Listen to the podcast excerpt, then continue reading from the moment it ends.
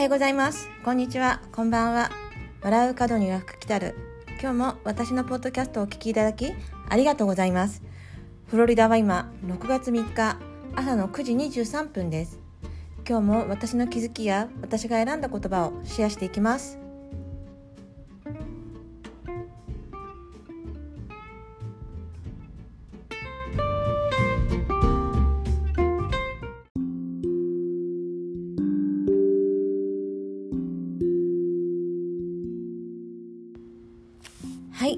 それでは今日も私が選んだ言葉からシェアしていきます。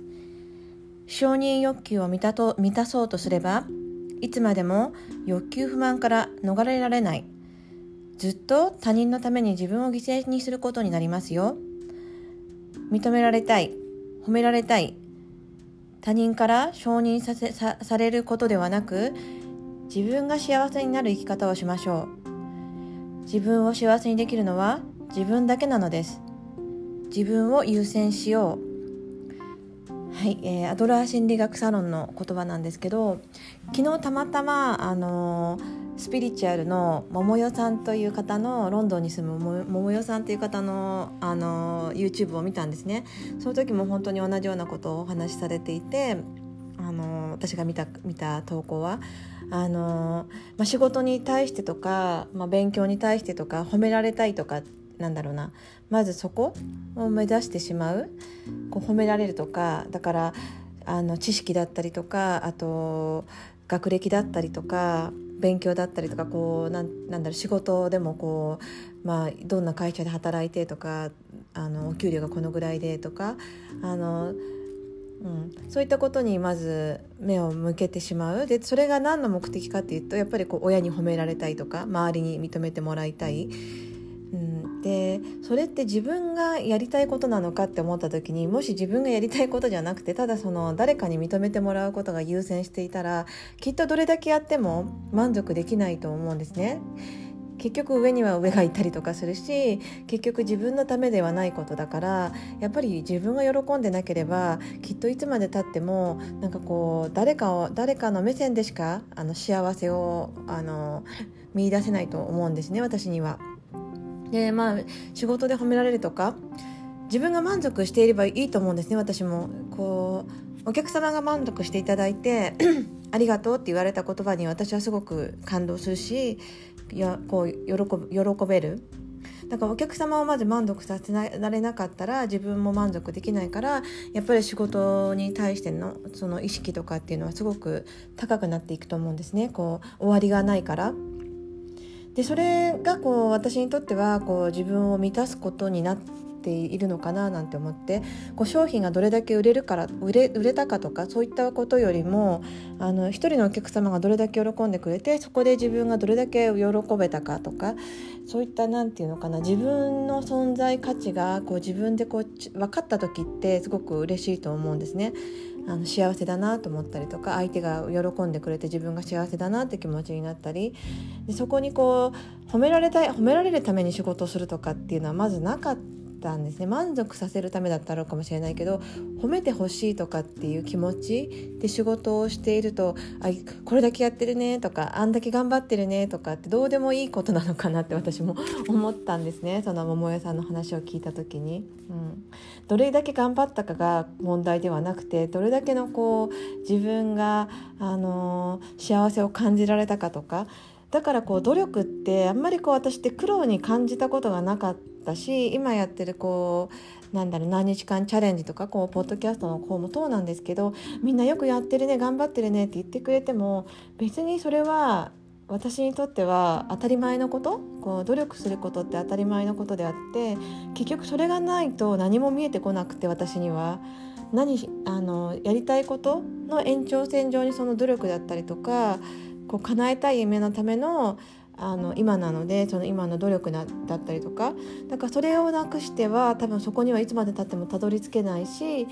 結局自分のやりたいことっていうのが見えている、それがこう他人目線じゃないっていうのがポイントなのかもしれないなって、こう誰かにこうやりなさいとかあれしなさいこれしなさいとかって言われてやったことって誰かのためだと思うんですね。誰かが言ったからとか、そこに自分の意思がなくてやらされてることだったら、きっといつまで経ってもこう褒めてもらいたいとかやってる姿を見てほしいっていう気持ちに変わっていくのかななんて思って、で私はこう娘に対してもあれしなさいこれしなさいっていうのをやめたんですね、去年の今頃。なんでかっていうと、やっぱりこう本人が自分で見つけてほしい、こうやりたいことを見つけてほしい。絵を描きたいとかスイミングしたいとかバイオリンやりたいとか、全部本人の意思なんですね。こう親がずっと与えていったら、多分本人何していいか分かんなくなるんじゃないかなって私は思って、であとはこう自分がこう見ている自分が嫌だったんですね、こうやらせている自分っていうのが。そう、なんかこう何がこの子好きなのか分からないのに7歳8歳の子にやっぱりこう詰め込むってなんかかわいそうだなと思って、そのなんだろうな、私ができることって言ったら私がやってる姿見せるしかないなと思って、こうピアノを始めてみたりとか運動してみたりとかフラをしてみたりとか、あとポッドキャストをしている。でそれになんかやっぱりこう影響されるというか、子供もやっぱりこう自分のやりたいことをどんどん見つけてやってくれるんですね。トカゲを捕まえたりとか絵を毎日描いたりとか、こう自分でストーリーを作ったりとかで、そういった姿を見ていると私はすごくやっぱり嬉しくて、あ、自分の意思でやってるんだなって思ってこう眺めているんですけど、そうですね、なんていうのかな、私自身は子供の時からこう親にこう何かしろあれしろこれしろってやっぱり言われたことがなくて、で成績が悪くても良くても褒められたこともけなされたこともなかったんですね。で、前にもお話ししたんですけど、兄が本当にもう万年トップのようななんていうのかな、中学からもう高校までこうなんていうのかな、本当に勉強ができて、周りはよく言ってたんですね。お兄ちゃんはすごい勉強ができてあなたもできるんでしょうとか。でも親は一切そういったことに関与しなかった親は別にお兄ちゃんは頭がいいんだね、よかったね、勉強ができるんだねぐらいであなたたちは別に自分たちが好きなことやってればいいよみたいな感じで、あんまりこうどの学校行きなさいとか、あそこに行きなさいとかここに行きなさいこの仕事にしなさいとかって言われたことがなくて、だからそうですね、そういったことを周りからやっぱり聞いた時に、あ、そうやってみんな言われてたんだと思って、言われてないことに対してなんか私寂しくないって思った時期もあるんですけど、でもそうやって自由に育ててくれた親のおかげで、今もこうやって自分が好きな道を選んでこうやって海外で生活したりとか、あとそうやっていろんなことをチャレンジできる、こう人の目を気にしないでやれるのは、多分その親に認められたいとかそういった気持ちがそんなに、ほとんどなかったんだなと思って、だからこう目の前のことに夢中になれる、目の前に与えられたことに対してこうやっぱりこう夢中になってやってきたで、答えっていうのがずっとこうなんていうのかな、お客様の接客業だったりとかだとやっぱりこうお客様が判断することだし、それが言葉がありがとうっていう言葉で伝わってきた時とかに本当に幸せを感じることができた。だからもっともっと頑張ろうとか、もっともっと努力してとかっていう、こうそういうなんていうのかな、考え方だから承認欲求、私自身はそうですね、あんまりこう意識したことがなかった。だからこう今もこうやって好きなことを自分なりにやれるのかなって、こう人と比べたりとか人の真似をしたりとか、やっぱりみんながやってるから一緒にやって頑張ってやろうとかって私全然ないんですね。みんなが頑張って同じようにやっぱりなんていうのかな、同じスタイルで投稿アップしたりとか、踊ったりとか自分のやり方じゃなかったら私はアップできないなと思って、なんかこう真似するのとかもちょっと苦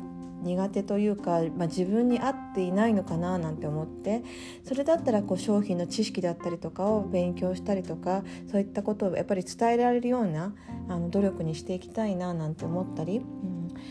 そうですね、だからまずはあんまりこうそうやってなんか誰かと比べることをやめて、こう自分のことを愛してあげる、自分のことが自分でそれでいいんだよっていう自分を認めてあげることから始めていくと、だんだんとこうそういった誰かに認めてほしいとかっていう気持ちも減っていくのかなって、むしろこう人と同じようなことをしていると、あの子の方がうまくできてるなとか、この人の方が全然上手に踊れてるなとかって、なんかいつまで経ってもこうずっとこう変なこうループにはまってしまうのかななんて思って、今日はそんなことをシェアさせていただきました。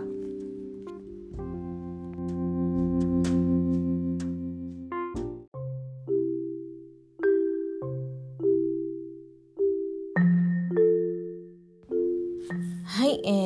日も最後までお聞きいただきありがとうございます。ポッドキャストも90回台に入ってきて、なんだかこうあと10日切ったんだなと思うと、100日って結構意外とあっという間なんじゃないのとかって思いながら、途中にこう私も子供を連れて旅行に行ったりとか、その4日間とかをまとめてこう行く前に収録したりとか、こうプランを立てて、こうどうしてもやっぱり100日達成したいなって気持ちが強かったので、なんかそういった行動もできたんだなって、あの時にこうもう旅行に行くから今日は無理だよねとかって言って、諦めていたら諦めなくてよかったなと思って、諦めていたらやっぱりこういった続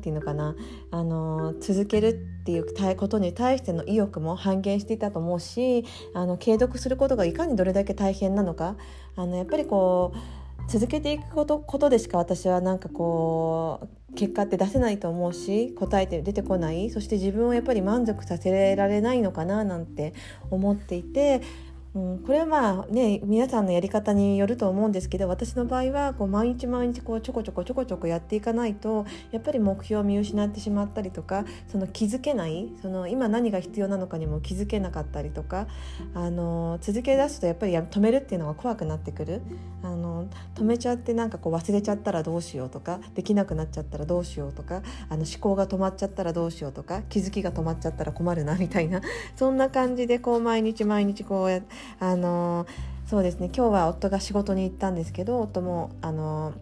今までリモートワークしてるんですけど、今日はちょっと1日だけ仕事に行ったりとか、子供を送り出した後にこう一人で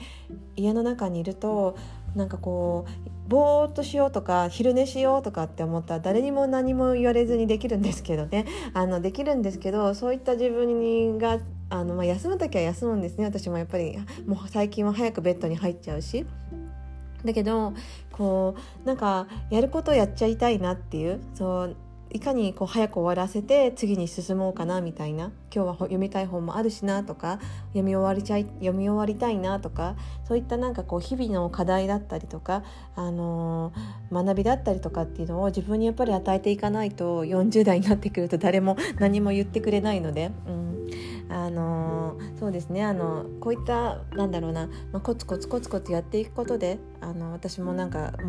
おばあちゃんになったら、なんかこうおばあちゃんの知恵袋みたいな感じでたくさん引き出しがあるようなおばあちゃんでいたいなって思います。そんなための毎日の私のこういった継続、そして今日のお話でも承認欲求のお話をしたんですけど、あんまり誰かに認めてほしいとか、フォロワー数なんかいっぱいになりたいなとか、あとなんかこうポッドキャストもたくさんの人に聞いてほしいなっていうのはもうずっと先の夢。今は本当に自分のやれることをしっかりやって、自分を満足させて、そしてそれがなんかこう見合ってきた時に人が認めてくれるのかななんて思って、別にこう人に認められなくても自分がこうやってることに満足できていれば私はそれでいいのかななんて思いながら過ごしています。はい、それではどうぞ良い夜を、良い一日をお過ごしください。ではまたね。バイバイ。